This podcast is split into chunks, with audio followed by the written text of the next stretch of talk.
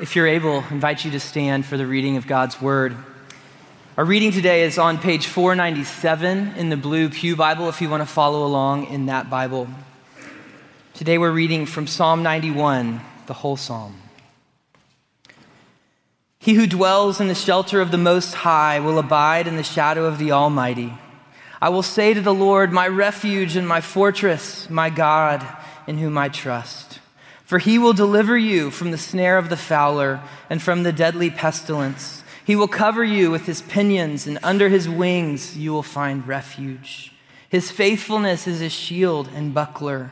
You will not fear the terror of the night nor the arrow that flies by day, nor the pestilence that stalks in darkness, nor the destruction that wastes at noonday.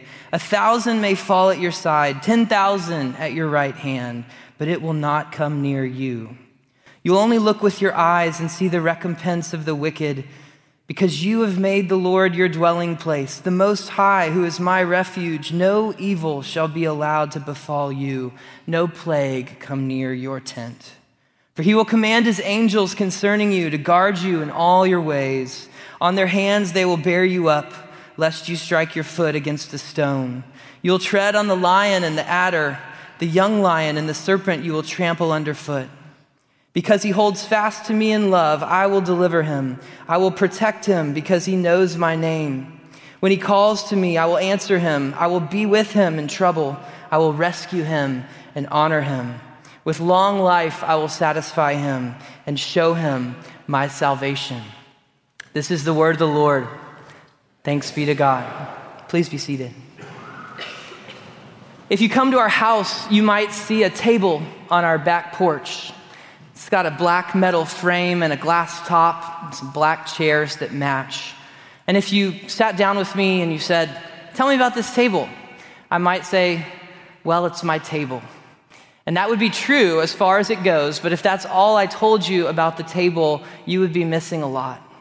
You would be missing the fact that the table belonged to my wife Ann's great grandparents. So her great granddaddy Griner had a drugstore in Houston in the 60s, and his wife Marie, my Ann is Anne Marie, his wife Marie opened a tea room connected to that pharmacy drugstore. And so our table was there, and Anne's dad actually worked stocking the store when he was growing up. So countless people sat at this table before we ever did, before we were ever here. And the table then went to Anne's grandparents, and then to her parents, and now to us. So for me to say, that's just our table, doesn't tell half the story. The table is only ours because it belonged to someone else first. Other people have sat there for decades and enjoyed food and fellowship. And wouldn't we sit there differently knowing all that history? So, as we sit down with the Psalms this week, we can't just say, These are my Psalms.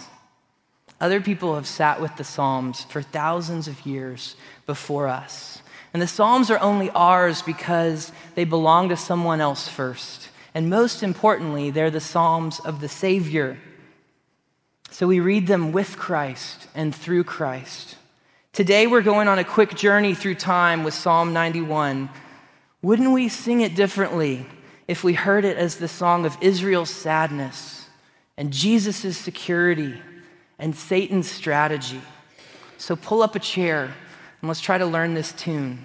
So, first imagine that it's 550 BC, it's a long time ago. You're an Israelite living in exile in Babylon. You've been here for over 30 years, really far from the promised land. Jerusalem has been leveled, the temple has been destroyed, your city and your faith are in ruins. And every year that passes feels like another nail in the coffin of God's promises. So you sit down by the Euphrates River with your friends and you just remember home and you long for home. You've memorized a lot of Psalms in your life, and certain ones just come flooding back to you, like Psalm 88 14. Why do you hide your face from me? Or Psalm 89 46. How long, O Lord, will you hide yourself forever? And if you keep going in your mind through the Psalms, you come to Psalm 90, the Psalm of Moses. Lord, you've been our dwelling place in all generations. And you really want to believe that. You want to you want to sing that, but you look around and all you see is devastation. And you wonder, what would Moses think if he could see this? And then you come to Psalm 91, but in your sadness, you just don't know what to do with it. You think, He will deliver you, He will cover you, under His wings you will find refuge. And you want to sing that, you want to believe that, but it seems too good to be true. You will not fear the terror of the night, but you do. If you're an Israelite living in exile, it's hard to sing Psalm 91 through all that sadness. You feel like Pippin in Lord of the Rings when he's talking to Gandalf and he says, I don't want to be in a battle, but waiting on the edge of one I can't escape is even worse. Is there any hope, Gandalf, for Frodo and Sam? And Gandalf looks at him and says, There never was much hope, just a fool's hope. One author says after Psalms 88 and 89, Psalm 91 seems unbelievably naive. Do you feel that today? You hear a song of hope, but the realities of evil and brokenness and cancer and sin and death just drown out the song. Do you feel like you're in a battle you can't escape and you just have a fool's hope?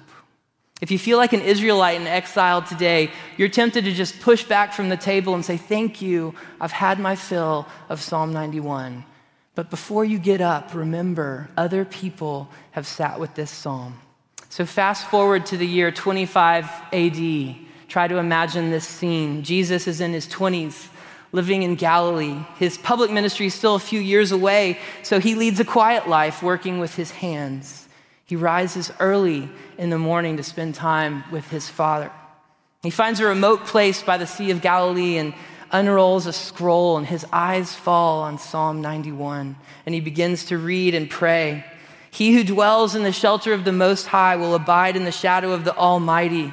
I will say to the Lord, my refuge and my fortress, my God in whom I trust. As Jesus reads Psalm 91, it's his song of security.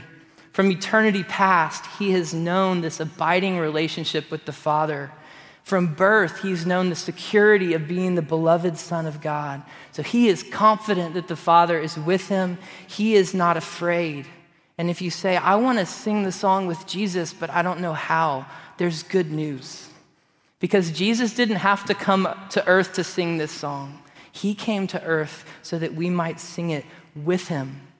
But Jesus knows that he's going to have to go to war in order to bring us peace. Because again, Jesus wasn't the only one reading this psalm. Fast forward a few years later, Jesus starts his public ministry, and in Matthew 4, the Spirit, the Spirit leads Jesus into the wilderness to be tempted by the devil. Jesus fasts for 40 days and 40 nights, and then the tempter comes to him and tells him in his hunger, turn stones into bread. And Jesus resists. And it's the second temptation that reveals that Satan has been reading Psalm 91. In Matthew 4 5, we read, Then the devil took him to the holy city and set him on the pinnacle of the temple and said to him, If you're the Son of God, throw yourself down, for it is written, He will command His angels concerning you, and on their hands they'll bear you up, lest you strike your foot against a stone. Did you catch that?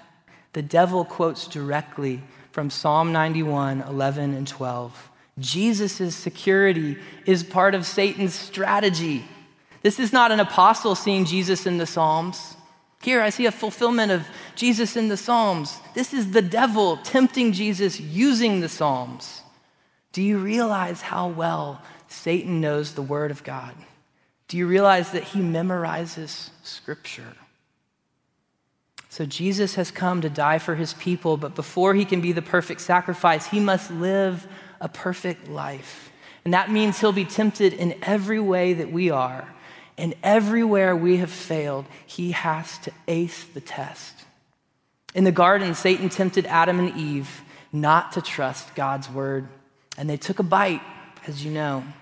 They failed, and every one of us has failed ever since, except for Jesus. So Jesus comes as the last Adam, and Satan tempts him not to trust God's word. And Jesus doesn't bite, even when he's starving. He passes the test that Adam failed. And then in the wilderness, Satan tempted Israel not to trust God's word, and Israel, as you know, failed. In Exodus 16, they grumble against the Lord about the lack of food. Take us back to Egypt. In Exodus 17, they quarrel with Moses about the lack of water. So Jesus comes as the true Israelite. And it's almost like a reenactment. Satan tempts him not to trust God's word. But do you see what Jesus does? He quotes from Deuteronomy, the very passage where the Lord reminds his people what he taught them when they sinned in the wilderness. And so Jesus says, It is written, man shall not live by bread alone, but by every word that comes from the mouth of God. It is written, You shall not put the Lord your God to the test. It is written, You shall worship the Lord your God, and him only shall you serve. Jesus passes the test that Israel failed. Satan tempts Jesus to use his power and his position to serve himself, not others to feed himself. Do something spectacular for yourself that will draw a crowd. Seek glory for yourself without suffering. Jesus, you can have it all and it won't cost you anything. Isn't that the essence of temptation? You will not surely die. Just take a bite. Don't trust God. You can be God. We yield to temptation every day. But Jesus suffered when he was tempted so that he can help us when we are tempted. For 30 plus years, Jesus resisted every moment of every day. Dan Doriani writes Each time Jesus said no to Satan, he said yes to the cross. And it's on the cross that Jesus hears another taunt like he heard from the devil in the wilderness. It's Matthew 27, 39 to 42. It takes us to the scene says those who passed by the cross derided him wagging their heads and saying you who would destroy the temple and rebuild it in three days save yourself. You're the son of god. Come down from the cross. So also the chief priests with the scribes and elders mocked him saying he saved others. He cannot save himself. He's the king of israel. Let him come down now from the cross and we will believe in him. How could they know that their taunts were completely wrong. Coming down from the cross would not be victory. That was the temptation. Saving himself would not be victory. That was the temptation. And Jesus resisted, and Jesus obeyed, and Jesus stayed to the end. Why? He refused to save himself so that he could save us. The sinless one took his people's sins upon himself and he fully paid the debt. He forfeited his security so that we could be secure forever in him. During Holy Week, I wonder if Jesus remembered the end of Psalm 91. Imagine the Father speaking these words over his Son Because he holds fast to me in love, I will deliver him. I will protect him because he knows my name. When he calls to me, I will answer him. I will be with him in trouble. I will rescue him and honor him. With long life, I will satisfy him and show him my salvation. See, for Jesus, Psalm 91 is a psalm of security and salvation. It's his song. And if we are his, it's our song too. We sing it a little differently after hearing Israel's sadness and Satan's strategy. We sing it differently because Jesus' victory means that sadness and Satan will never silence this song. Holy Week is this invitation to come and sing this song with Jesus. So come, dwell in the shelter of the Most High. Come, abide in the shadow of the Almighty. And come, find your refuge beneath the cross of Jesus. Let's spend a moment in silence to pray, consider what the Lord is teaching us.